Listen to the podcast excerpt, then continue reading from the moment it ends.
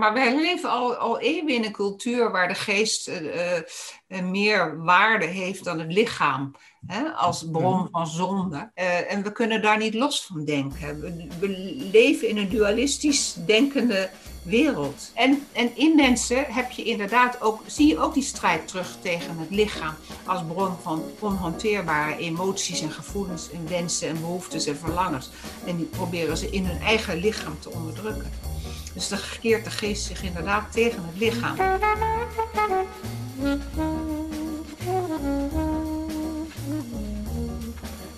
U luistert naar de Therapeut Podcast, een wekelijkse podcast waarin ik, Peter Voortman, openhartige gesprekken voer met therapeuten over hun professie, patiënten en zichzelf. Luister mee naar bijzondere, schrijnende en grappige verhalen uit de behandelkamer.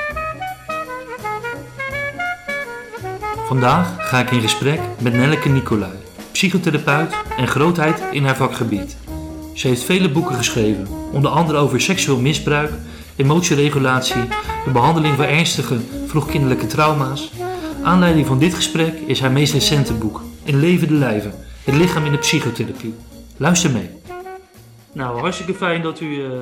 zeg maar jij hoor. Ja? Oké. Okay. Ja. Ik ga mijn best doen. Fijn dat je mee wilt doen. Ja. We hebben bij ons op de praktijk hebben we het boek In Levende Lijven, het lichaam in de psychotherapie gelezen. Ja. En daarin geef je aan dat eigenlijk het lichaam uit de psychotherapie is verdwenen door de jaren heen. Ja. Hoe kwam dat? Ja, hoe werd je daar zo gewaar van? Nou, omdat ik zelf altijd...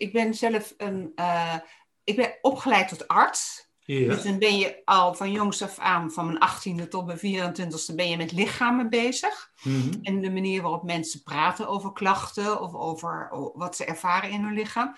En daarna ben ik psychiater geworden. Mm-hmm. En daar had je ook eigenlijk altijd nog een behoorlijk lichamelijke kant.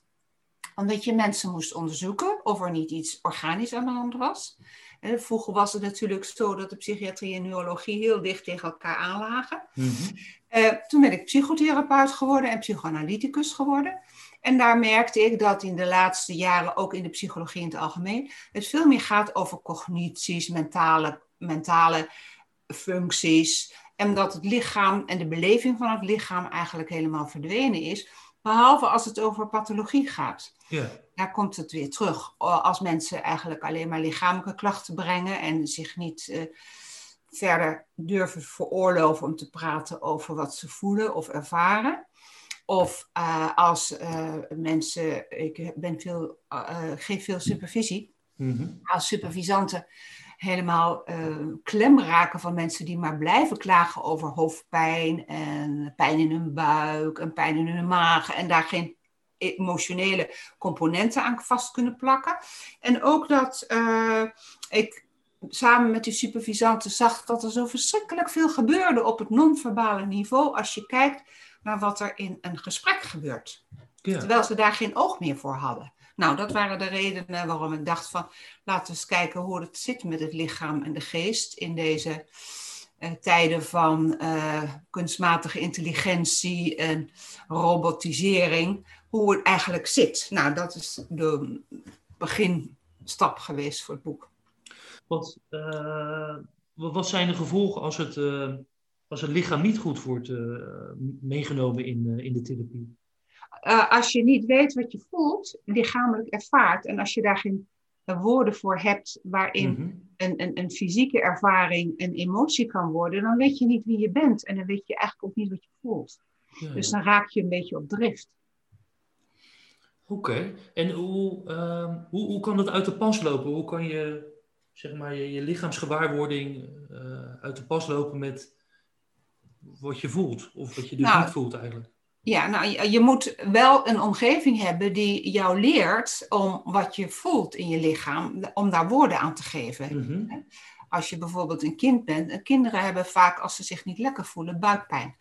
Als daarop gereageerd wordt van buikpijn is buikpijn, of stel je niet zo aan, of buikpijn is buikpijn, laten we naar de dokter gaan en laten we nog eens een keer onderzoeken, leer je nooit de stap te maken van buikpijn is misschien een manier om stress of angst te ervaren, want al onze emoties zitten in ons lichaam. Ja. Ja? En als je dat niet leert, ja, dan heb je... En mensen leren ook heel veel hun emoties te onderdrukken. Dus ook de lichamelijke sensaties te onderdrukken. Zodat ze eigenlijk nooit precies weten wat ze voelen. En waarom geeft het lichaam eigenlijk dat soort signalen? Ik bedoel, als je bijvoorbeeld rouwt of je hebt liefdesverdriet, dan kan je een beklemmend gevoel op je borst voelen. Ja. Wat is de functie van dat gevoel? Ik denk niet dat het een speciale functie is. Ik denk dat het gewoon zo is dat ons lichaam emoties uit via het lichaam. De bibberende knieën, de knikkende knieën, de diarree die je krijgt als je bang bent. De brok in je keel als je ontroerd raakt. Dat eigenlijk gewoon is zoals het is. Ja, ergens lijkt het me vaak ook zo onhandig. Of is het ook vaak gewoon onhandig? Ik heb ooit een keer... Ik werd 's morgens wakker en ik ging naar de douche en ik deed een wattenstaafje in mijn oor. Ja? En ik kijk in de spiegel en ik zie een vliegje achter mij vliegen. Ja? En ik deed het domste wat je kan doen. Ik wil het vliegje doodslaan. Oh. En ik sla vol het wattenstaafje door mijn trommelvlies heen. Oh my god. En ik zakte door mijn knieën. Ik pakte de gootsteenbeet en ik voelde van alles. En ik wist direct van, dit had ik niet moeten doen. Dat is echt super stom wat ik nou doe. En dat is ook logisch, want je lichaam die laat merken van dat moet je niet doen. Maar bij gevoelens zoals rouw of bang zijn, knikkende knieën, lijkt me dat niet heel erg handig? Of... Nou, het waarschuwt je, hier is iets aan de hand. Ja. Hier is iets aan het verschuiven in relatie met mezelf, met mijn lichaam en mijn omgeving. Hè? Dus allemaal. Ja. Want dat geeft je ook aan. Dat voorbeeld van je wattenstokje door je trommelvlies is... Hier is gevaar, dit is gevaar, ik moet iets doen. Ja. Je moet iets doen. Je lichaam heeft een kwetsuur opgelopen en je lichaam... maakt zich volledig paraat om die kwetsuur te herstellen en te genezen. Met zowel van binnenuit als van buitenaf. Ja. Want je bent nu waarschijnlijk naar de dokter gegaan. Ja. En die heeft gekeken. En die heeft gezegd van dit is pluis. Of helemaal niet pluis. Nou, die heeft geadviseerd om geen wattenstokjes meer te gebruiken. Maar is het dan... Of bijvoorbeeld, ik bedoel bijvoorbeeld bij rouw, dat overkomt je. Maar als je kijkt naar bijvoorbeeld schuld of schaamte, wat je ook echt fysiek kan ervaren. Doet je lichaam dat om te laten merken van ook van, hey, dit had je niet moeten doen, dit moet je ook niet meer doen? Ja, schaamte en schuld zijn eigenlijk wat later in het leven ontstaande emoties. Hè? Die beginnen eigenlijk pas als je als kind een beetje een sociaal wezen wordt. En je bewust wordt van dat er... de buitenwereld naar je kan kijken of een oordeel over je kan hebben. Dat geeft aan in hoeverre je van de groep afstaat of niet.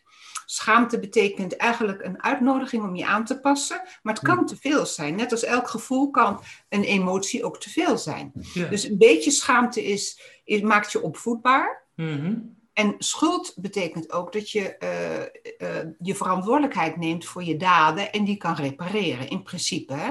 Maar te veel schuld kan je depressief maken. Dus het gaat over een glijdende schaal, in essenties en alle emoties bedoeld om ons te richten in relatie met onszelf en de omgeving.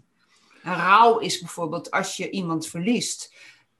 Wij zijn altijd verbonden met een ander, veel meer dan we zelf denken. En als je iemand verliest, is dat weg. En dan moet je je reorganiseren. En rouw is een lange periode van je reorganiseren ten opzichte van jezelf, maar ook ten opzichte van een nieuwe omgeving. Mm-hmm. Dus dat doet pijn. Ja. Want heeft dat er dan ook mee te maken, misschien dat ik een beetje van hot naar her ga, maar in het boek staat ook veel over spiegelneuronen. Ja. Dus dat je eigenlijk opgevoed wordt door omdat je gespiegeld wordt. Je bestaat eigenlijk door dat de ander je bevestigt, als ik het goed begrepen heb. Als er iemand dan overlijdt, is er dan ook dat je dan een stukje van jezelf kwijtraakt? Ja, je raakt in ieder geval diegene kwijt die jij was voor de ander. En je raakt de ander kwijt als bron van betrokkenheid of liefde of allerlei andere ambivalente gevoelens. Mm-hmm. Je raakt de persoon kwijt die jou veiligheid en bescherming gaf, want we zoeken ook veiligheid en bescherming bij elkaar. Mm-hmm. En je raakt ook degene kwijt die het leven aan je gaf. Heel veel mensen die rouwen zeggen dat het zo doods is geworden. Ja, ja. Dus rouw heeft zoveel verschillende aspecten. Mm-hmm. Maar het is zoals het is. Je wordt verdrietig als je iemand verliest. Ja. Nog heel even terug op bijvoorbeeld schuld of schaamte. Dat ervaar je ook. Ja. Maar je kan daar niet rationeel iets tegenover zetten. Je kan niet zeggen van oké, dat is geweest. Daar heb ik dan van geleerd. Dan is het niet ineens weg. Schaamte zeker niet, hè? Schaamte kan zo veelvormig zijn. Mm-hmm. En schaamte kan ook te veel worden. Ja. Je kan te veel en te vaak situaties hebben waarin je niet gezien en niet gespiegeld voelt. En dat leidt tot schaamte. En dan kan het te veel worden. En dan is het inderdaad niet over met de erkenning. Dat klopt. Want is daar een behandeling voor? Kan je daar wel op sturen? Nou, het blijkt zo te zijn dat empathie, op empathische manier met jezelf leren omgaan, dat uiteindelijk werkt om het grootste gedeelte van de schaamte of de gevoeligheid voor schaamte een beetje weg te krijgen. Dat betekent ook dat je als therapeut mensen moet leren om empathisch naar zichzelf te worden. Dat is een hele klus. Maar het kan wel. Het kan wel. Ja. Want in het boek komen een aantal... gaat ook erg diep in op de connectie met de hersenen. Eigenlijk hoe je bedraad bent. En, sommige dingen komen als een voldongen feit over. Bijvoorbeeld een slechte hechting. Kan je middels therapie de bedrading herbedraden? Ja, we doen niet anders. De psychotherapeuten doen niet anders dan herbedraden. Als het zo als feit overkomt... Onveilige gehechtheid is niet een vaststaand feit, maar dat is een manier waarop je de wereld voorspelt. Ja. En voorspellingen kunnen veranderen. Als je andere ervaringen krijgt, kunnen voorspellingen langzaam uitdoven of veranderen. Dat kan zeker. Het gaat dus niet over dat een onveilige hechting voor altijd en eeuwig jou bepaalt, maar in feite betekent een onveilige hechting van... Als ik mezelf uit of als ik een behoefte uit, dan word ik altijd afgewezen. Dat is een voorspelling. En als je leert dat deze behoeften bij jou als kind hoorden, maar dat jij nu als volwassene veel meer bewegingsvrijheid hebt om jezelf op een andere manier te uiten of duidelijk te maken aan je partner dat je dit niet zo wil, dan kan je die voorspelling wel op den duur veranderen. En dan is dat is dus eigenlijk ook een fysieke verandering. En dat geeft ook een fysieke verandering. En daar is ook wel er zijn ook wel wat onderzoeken waaruit blijkt dat het vermogen om onder woorden te brengen met gevoel, dus beleefd, dat ook iets aan de bedrading verandert. Ja, maar je geeft ook aan in het boek dat je hersenen zijn continu voorspellingen aan het maken. Ja, ja. En dus het is eigenlijk de truc om die voorspellingen... Ja. dan aan te passen. Dus eigenlijk een andere uitkomst telkens te geven dan dat ze verwachten. Ja, precies. Ja. En dan passen de hersenen zich aan? En dan passen de hersenen zich aan en maken nieuwe verbindingen. Ja. Oké.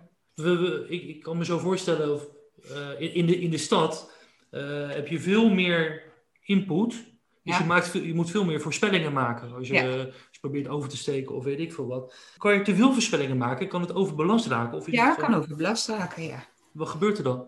Nou, men denkt ook wel eens dat bijvoorbeeld... Het is opvallend dat de neiging om psychotisch te reageren... Ja. Komt veel meer voor in grote steden. En komt veel meer voor bij mensen die gemigreerd zijn. Ja. Dus die al heel veel nieuwe voorspellingen hebben moeten maken... die misschien niet uitkomen. Ja. Dus misschien zit daar wel een relatie. Oké. Als die voorspellingen telkens niet uitkomen... is dat hetzelfde eigenlijk als ze niet gespiegeld worden door...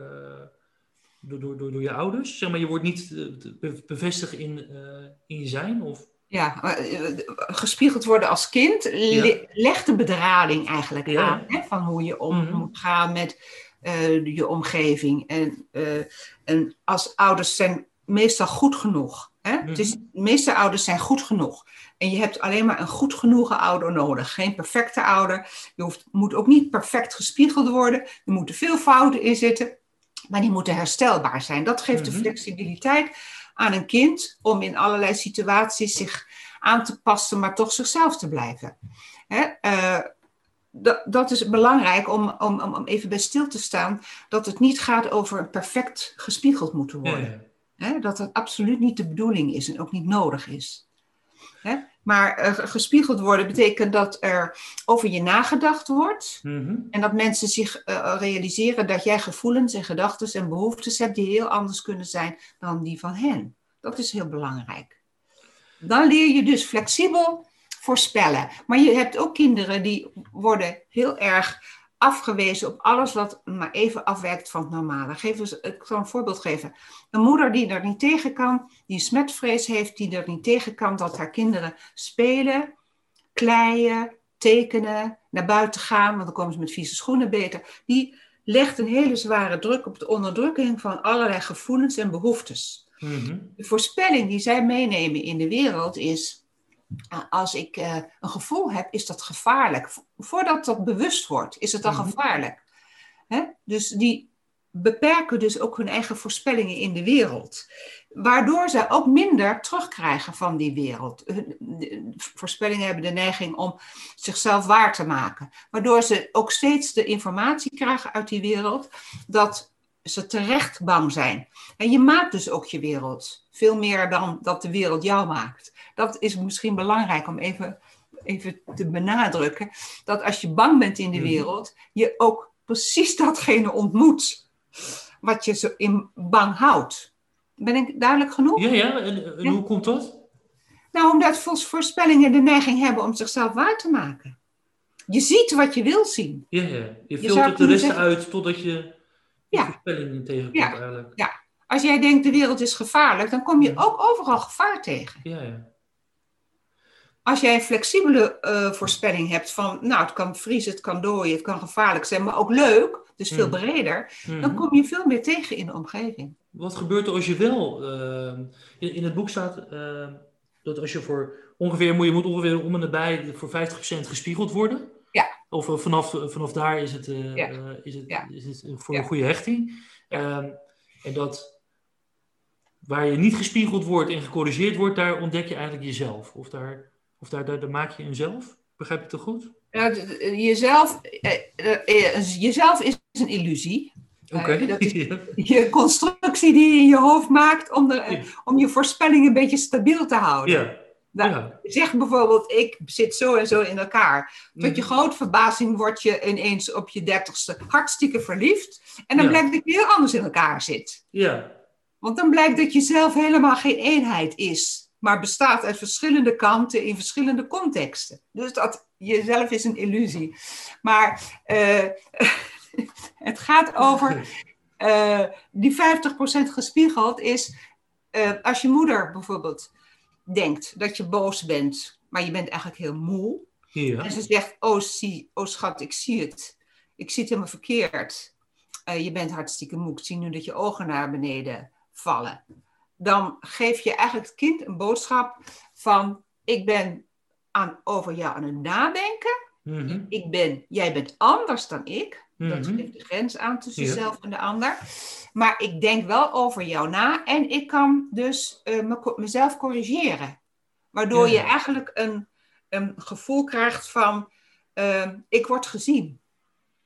Ik word gezien in wie ik ben. Op dit moment, hè, in deze context. En dat geeft het gevoel van de illusie van het zelf. En wat als je... Heel stabiel. En wat als je wel 100% gespiegeld zou worden? Enig idee wat er dan... Ja, daar is wel onderzoek naar gedaan. Als je 100% gespiegeld wordt, ontwikkel je geen zelf. Echt waar? Ja, dat... dan ben je als het ware gekoloniseerd door de ander. Ja, oké. Ja. Wat levert dat op? Wat... Hele angstige mensen. Omdat ze continu afhankelijk zijn van de ander. Ja. En als je kijkt naar bijvoorbeeld narcisme, is er een relatie tussen hoe iemand gespiegeld wordt en de vorming van narcisme? Nou, narcisme is een emotieregulatiestrategie, zou je kunnen zeggen. Ja. Narcisme is iedereen die een bepaalde hoeveelheid macht krijgt, mm-hmm. heeft de neiging om narcistisch te reageren. Dat is niet een persoonlijkheidstrek. Dat is een contextueel gebonden trek, waar sommige mensen iets gevoeliger voor zijn dan anderen. Mm-hmm. Dus we hebben de neiging om iedereen tegenwoordig narcistisch te noemen. Mm-hmm. Daar ben ik heel erg op tegen. Mm-hmm. Er is een emotieregulatiestrategie om jezelf op te blazen. Mm-hmm. Als je bang bent dat je eigenlijk niks voorstelt. Als je zelfbeeld eigenlijk heel wankel is en onzeker is. En eigenlijk als je heel veel ook afgewezen bent op jouw emotionaliteit. We kunnen wel Trump als voorbeeld nemen. Mm-hmm. Of zullen we dat maar niet doen? Ja. Nou, wat ik me meer afvroeg is van, heeft het met de spiegelfase of met de spiegelneuronen te maken dat ontwikkeld wordt of dat versterkt wordt? Of... Nee, dat is een andere vorm van spiegelen dan de spiegelneuronen. Ja. Kan het zijn dat je... We spiegelen nog steeds, gewoon ook later in het leven. Je hoort wel eens mensen die zeggen van, nou, ik loop een ruimte binnen en dan ben ik heel erg gevoelig voor de sfeer van de ander. Ja. Dat raakt me heel erg. Heb je dan hele sterke spiegelneuronen? Of, Nee. En ben je heel erg gericht op de ander, omdat de ander mogelijk een bron van afwijzing of gevaar kan zijn. Dus dan ben je eerder aan het overmatig checken van de ander. En ben je niet zo bezig met wat je zelf ervaart en wat je zelf voelt en denkt. Dus dan... Mensen die, ik heb mensen in de behandeling gehad die eerder wisten dan ik zelf dat ik griep zou krijgen, omdat ze zo op mij aan het letten waren, dat ze minuscule signalen die ik nog niet eens in de gaten hadden. En dat zijn mensen die vaak een hele onvaardige jeugd hebben gehad. Een voorbeeld was een vrouw die een psychotische moeder had. Mm-hmm. En die was voortdurend dus aan het checken of die moeder alweer erger werd of niet. Ja, dus die was zo gericht op de ander, want dat was een bron van onveiligheid.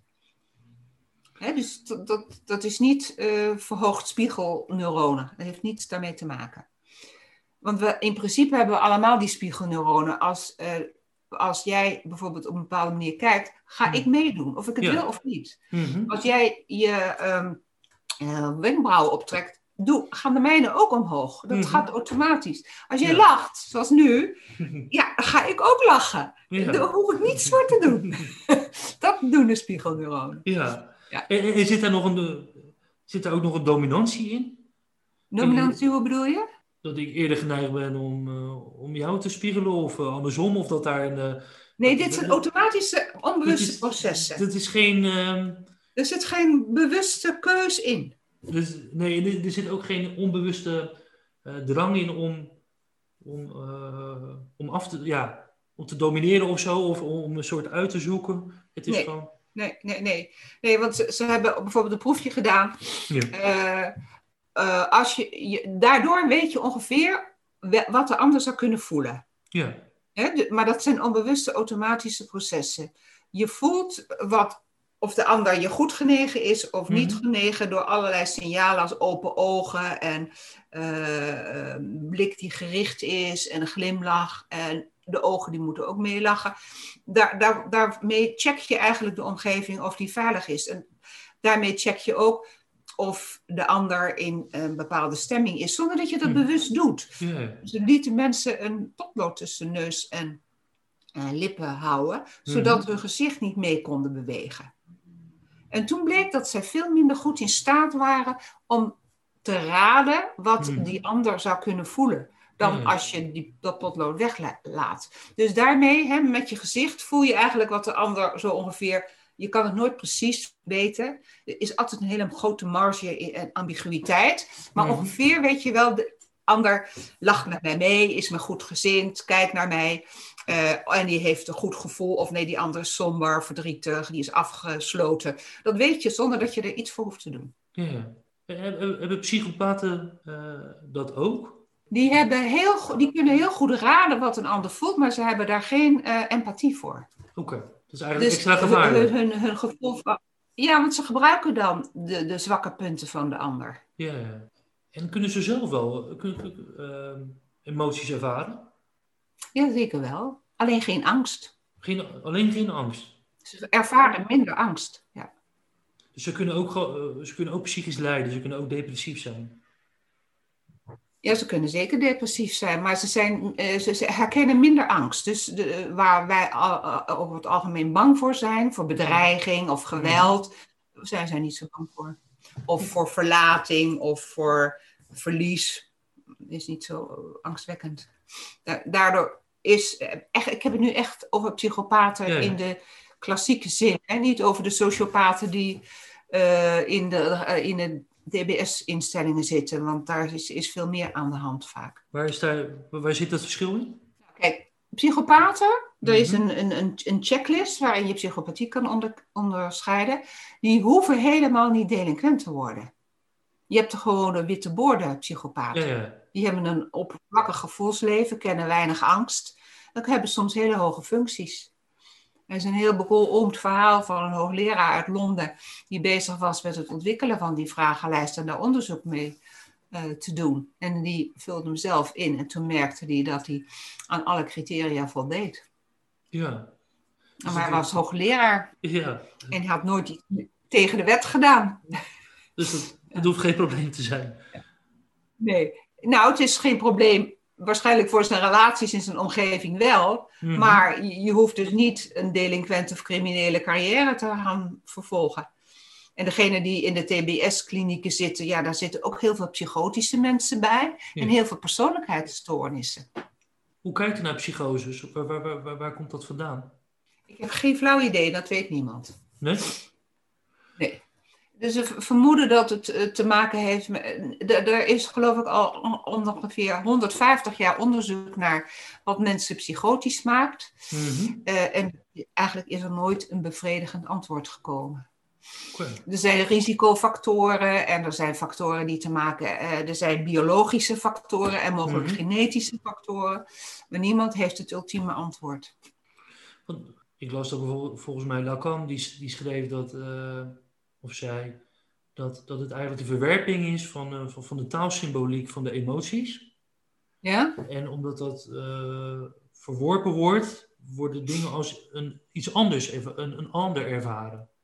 Ja, maar dat is een fenomenologische beschrijving. Ja. Die zegt nog niks over de oorzaak, precies, hè? Nee. Want waarom verwerp je dan die symboliek? Ja. Er zijn mensen die... de taal niet kunnen gebruiken om hun emoties vorm in te geven. Mm-hmm. Daar zijn er heel veel van. Die zijn niet allemaal psychotisch. Nee. Want u schrijft dat emoties zijn voor de gedeelte taal en ook cultureel bepaald. Ja.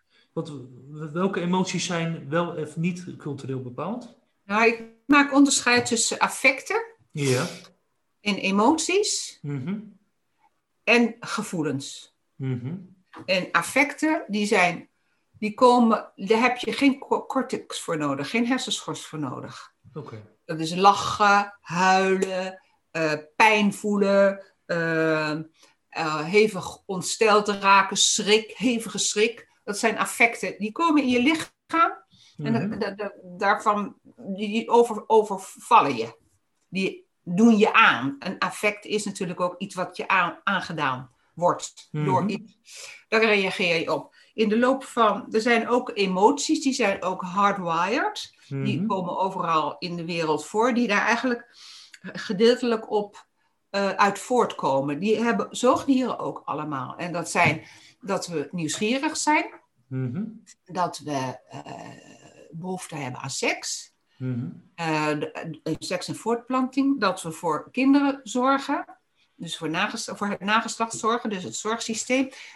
Die emoties horen dus bij die 7 systemen als zoeken, spelen, lust, angst, vrees. Angst en vrees is iets anders. Mm-hmm. Daar horen die emoties bij. Die emoties zijn bijvoorbeeld er zijn er 7 ontwikkeld, 7 benoemd. Mm-hmm. En die horen eigenlijk bij die systemen. Die horen bij zoogdieren, die horen bij een mens, zit in de bedrading. We kunnen allemaal schrikken. We gaan allemaal huilen als we een verlies lijden. Woede en agressie is ook een universele reactie als je belangen niet behartigd worden of als je belangen geschaad worden. Zoals we nu op straat zien bij al die mensen die protesteren tegen de avondklok. Want die voelen zich in hun belangen geschaad. En we hebben allemaal behoefte aan nabijheid, seks en intimiteit. Nou, kortom, dat hoort eigenlijk allemaal bij de bedrading die we allemaal hebben. Die moet je wel herkennen en woorden aangeven. Dat moet je leren in je jeugd. Door de reactie van je omgeving. En daarin worden sommige van die gevoelens worden onderdrukt. Die mogen niet. Woede mag niet. Wordt niet. En bij heel veel vrouwen zie je heel erg de onderdrukking van agressie. Die ze dan ook tegen zichzelf keren. Zeker rond 13e jaar begint de internaliserende problematiek bij meisjes. Jongens hebben veel meer de neiging om... Van jongens mag woede en protest veel meer. Maar die hebben meer de neiging om hun kwetsbaarheid en hun zachte en intieme gevoelens weg te doen. Nou, zo zie je dat de omgeving heel erg bepaalt welke emoties wel uitvergroot worden en welke niet. Maar ze zijn universeel. We hebben ze allemaal. Hmm. Wat gebeurt er als je een emotie wegdrukt? Dan komt die met een omweggetje terug. Dan komt die nog, ja.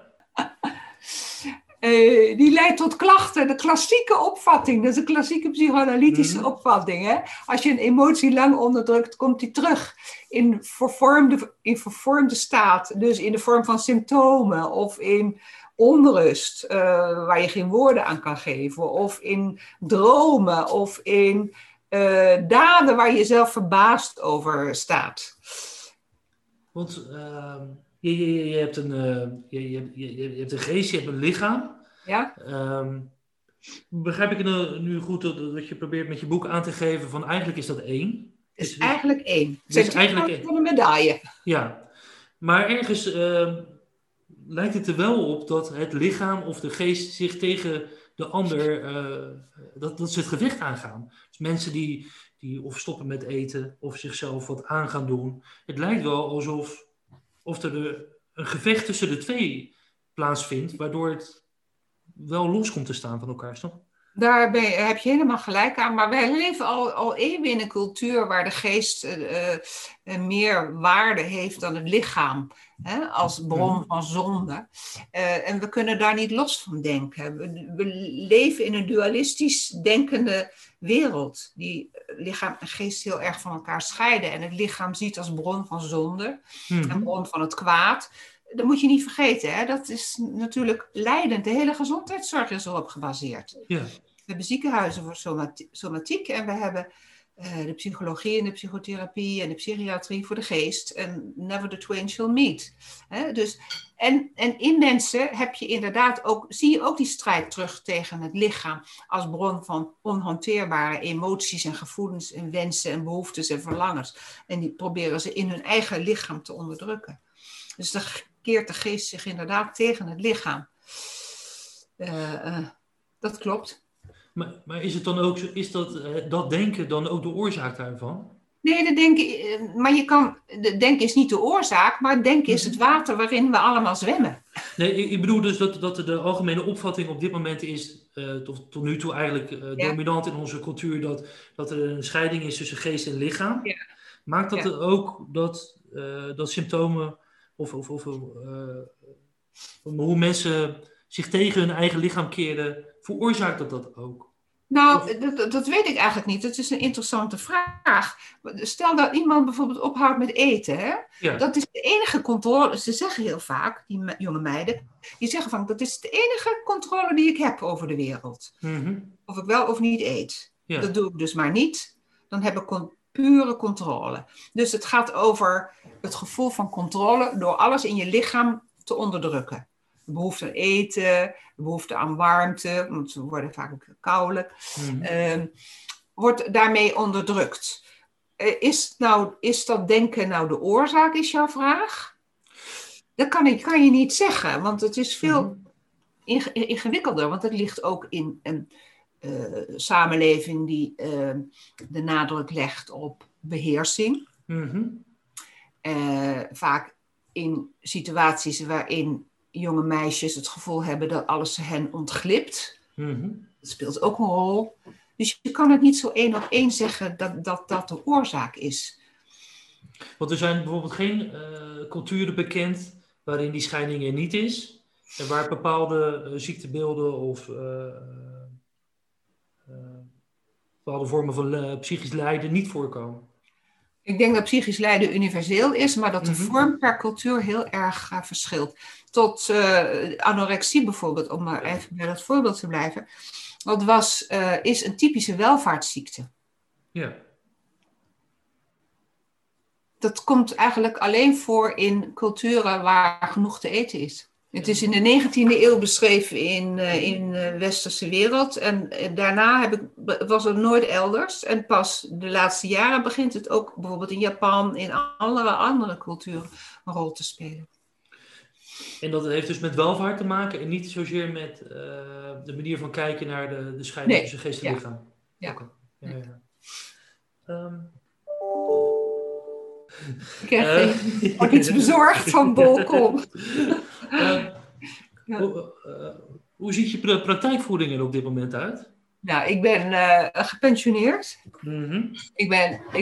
Het enige wat ik nu nog doe is supervisies en leertherapieën. Ja. Ja. Dus ik ben echt teruggetrokken tot het opleiderschap. En wordt het lichaam voldoende onderwezen? Vind ik niet. Mm-hmm. Daarom vind ik het leuk om dit stukje te doen. Om samen met supervisanten te kijken van... Als twee mensen aan het spreken zijn, wat zie je nou gebeuren? Wat maakt nou, denk jij, dat deze persoon ineens de armen zo over de borst kruist en helemaal zo gaat zitten? Wat betekent die wippende voet? Wat gebeurt er, denk je, als iemand ineens zijn blik afwendt en stiller wordt en zichzelf terug lijkt te trekken? Hoe kan je naar het lichaam kijken en hoe kan je daar naar vragen? Zijn dat dan de klassieke psychotherapeuten waar je les aan geeft? Psychologen in opleiding tot psychotherapeut of klinisch psycholoog of psychiaters in opleiding. Zou er meer samenwerking moeten zijn met bijvoorbeeld met de fysiotherapie of met andere eerste lijn zorg? Dat is er wel, er zijn PLH's, dat is er wel. En ik neem aan dat ik weet ook van heel veel fysiotherapeuten dat die al masserend of oefenend allerlei verhalen horen. Ja, huh? Ja zeker. Ja. Want het is een hele prettige ingang, omdat jullie elkaar niet aan hoeven te kijken. Ja, scheelt dat? Ja, dat scheelt. Ja.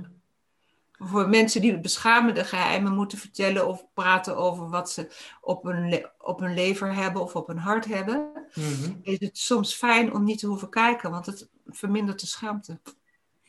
Tegenwoordig is EMDR wordt veel gebruikt. Ja. Is ook evidence-based bewezen dat werkt. Mm-hmm.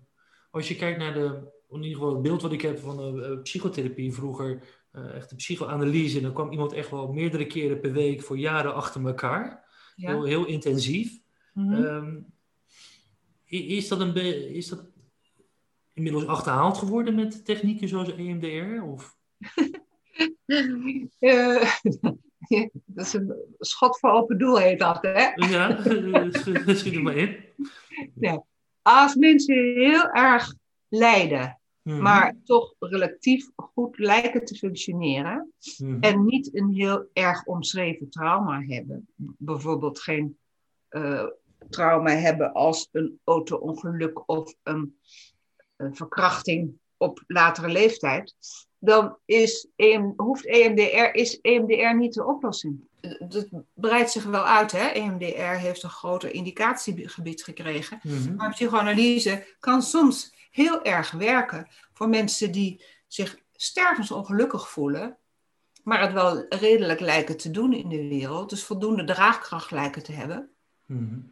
En ook voldoende financiële middelen en een goede verzekering wil ook wel eens helpen. Ja, want het is eigenlijk vrij ontoegankelijk om het te doen.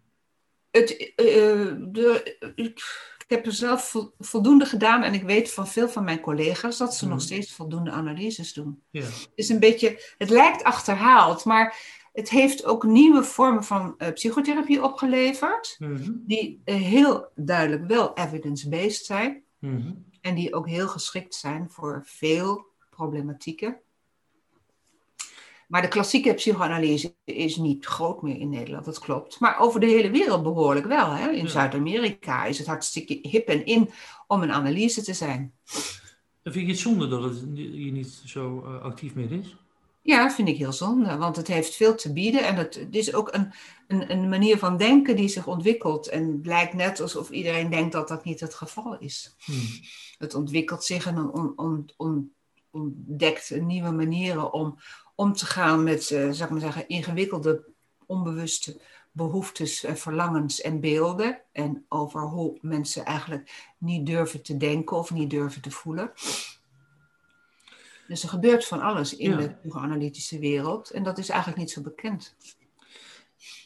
Ik las in het boek dat seksualiteit ook verdwijnt uit de psychotherapie. Ja. Dat vond ik nogal bijzonder, want ergens heb ik toch nog het idee dat dat heel erg op de voorgrond ligt. Dat in ieder geval heel veel problemen of lijden of dingen toch terug te koppelen zijn aan seks. De klassieke opvatting in de psychoanalyse was dat je heel veel symptomen had, omdat je destijds in eind 19, begin 20e eeuw allerlei dingen niet mocht voelen, die je wel voelde, namelijk lust. Mm-hmm. Huh? Dat was niet netjes, dat hoorde niet. Nee. Zeker niet voor vrouwen. Lust. Huh? Maar nu hebben we andere dingen die we niet mogen voelen. Zoals? Verdriet. Schaamte, woede, afgunst, allemaal verboden gevoelens. Yeah.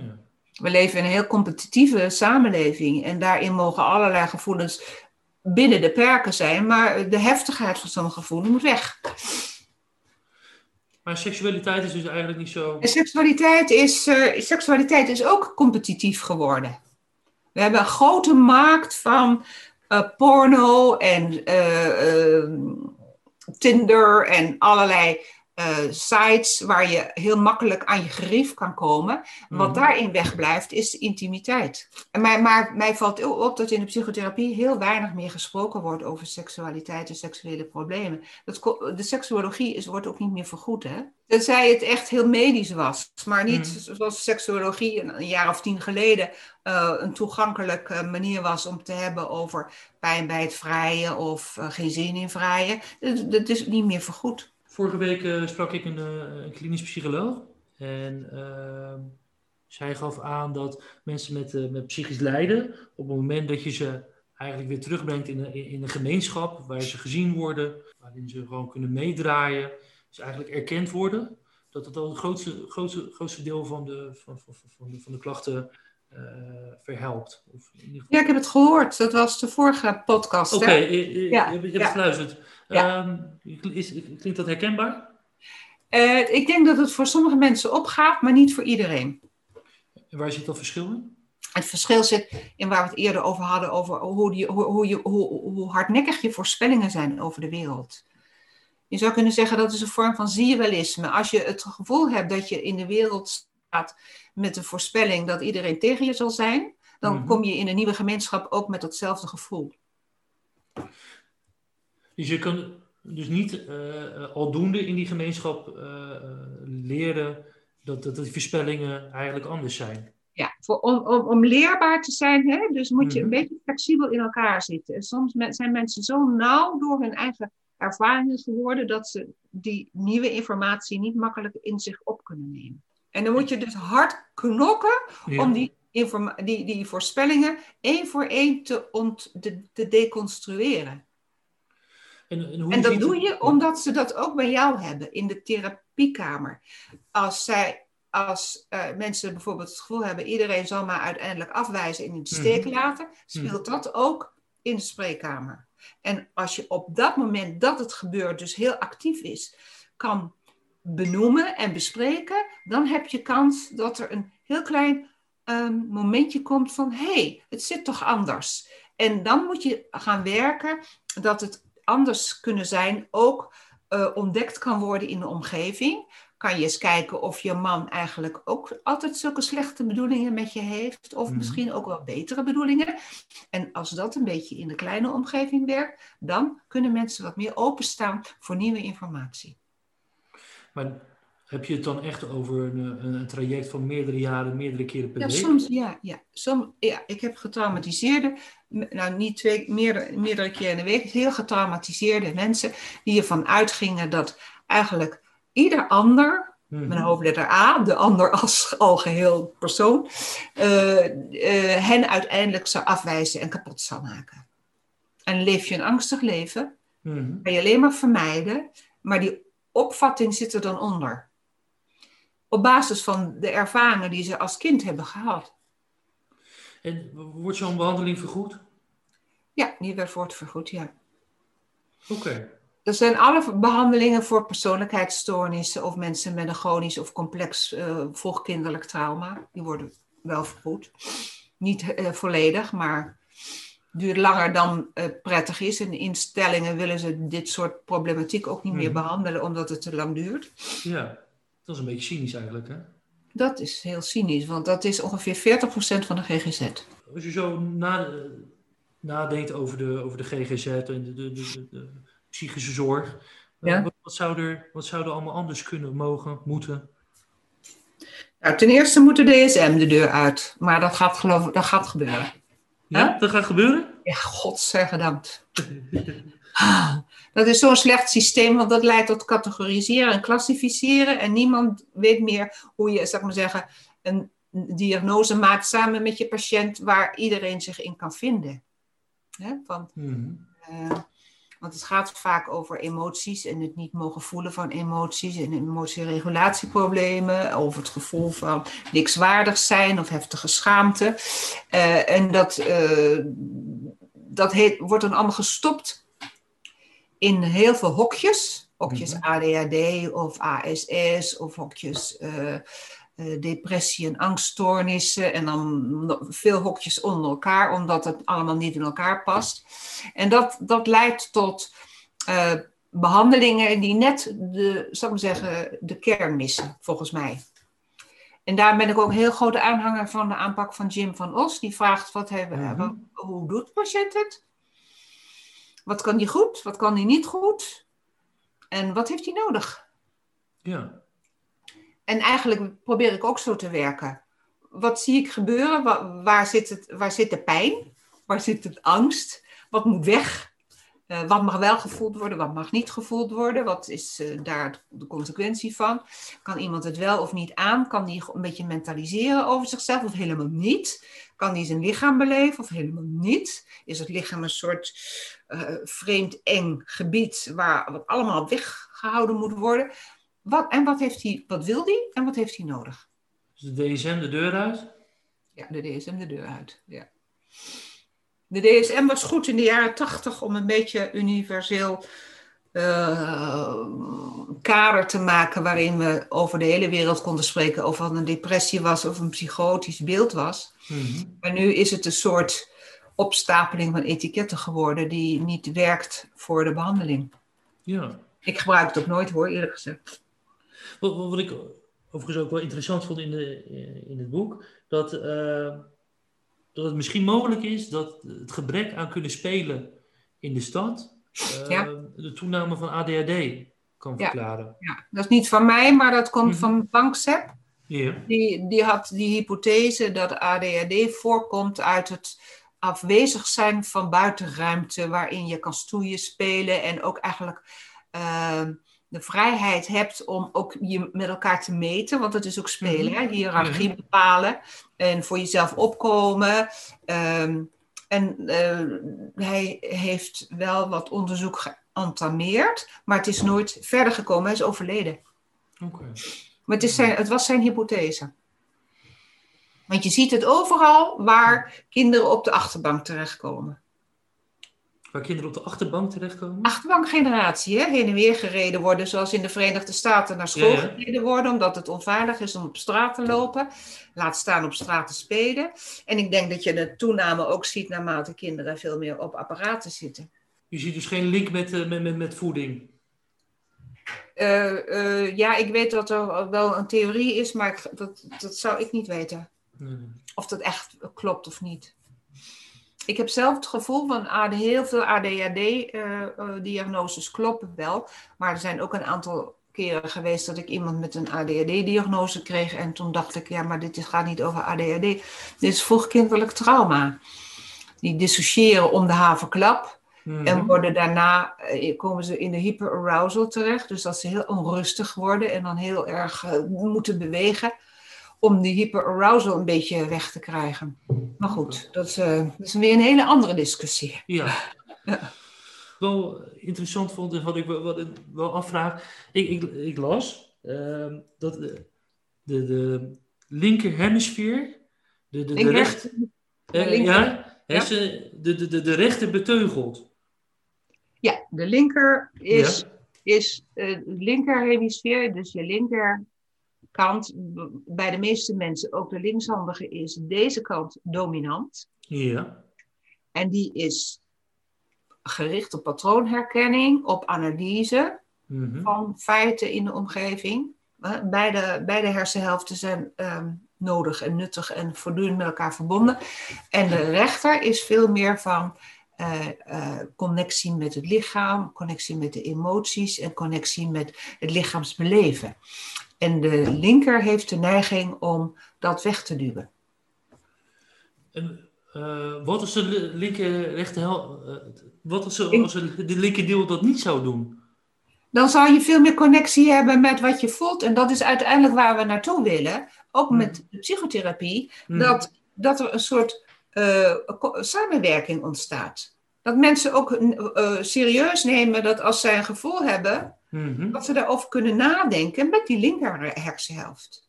Het gaat niet over het vrij uitlaten bestaan van die rechter hersenhelft, maar dat het een samenwerking is. En is het... het scheelt een stuk als je bijvoorbeeld heel angstig bent, hè? Je bent in paniek. En je rechter hersenhelft zegt, dit is rampzalig. Dat je linker hersenhelft jou kan helpen om te zeggen van, dit is paniek. Rustig aan, adem even goed door. Maar dit is paniek die niet van nu is, die is van vroeger. Want nu ben je veilig. Dat scheelt een stuk. En dat kan je trainen? Dat kan je trainen, ja. Dat heet mentaliseren. Mentaliseren. Ja. Zijn dat de geleide dagdromen? Nee, mentaliseren is... accepteren dat je voelt wat je voelt, maar nadenken over wat het betekent. En daar woorden aan geven. Symbolische woorden aangeven. Dus de taal waar je het met Lacan over had, de taal leren gebruiken voor wat je voelt en ervaart. En dat proberen te begrijpen en daar betekenis aan te geven. En moet je dat met een ander doen of kun je dat ook zelf doen? Ja, de meeste mensen kunnen het zelf. Die komen daarom ook niet bij de psychotherapeut. Maar degene die bij een psychotherapeut komen, die kunnen het vaak niet zelf. Nee. Daarom komen ze ook. Ik moet je zo laten gaan, maar ik vroeg me nog af, wat vind je van Jungiaanse therapie? Interessant. Ik ben er niet in opgeleid. Ik heb er wel veel over gelezen. Ja. Maar ik weet er onvoldoende van hoe het in de praktijk werkt. Oké, dit is geen... Nou, hartstikke bedankt. Oké. Ja. Krijg ik het eerst nog te horen? Of doen jullie het gewoon allemaal zo? Met alle besprekingen en al.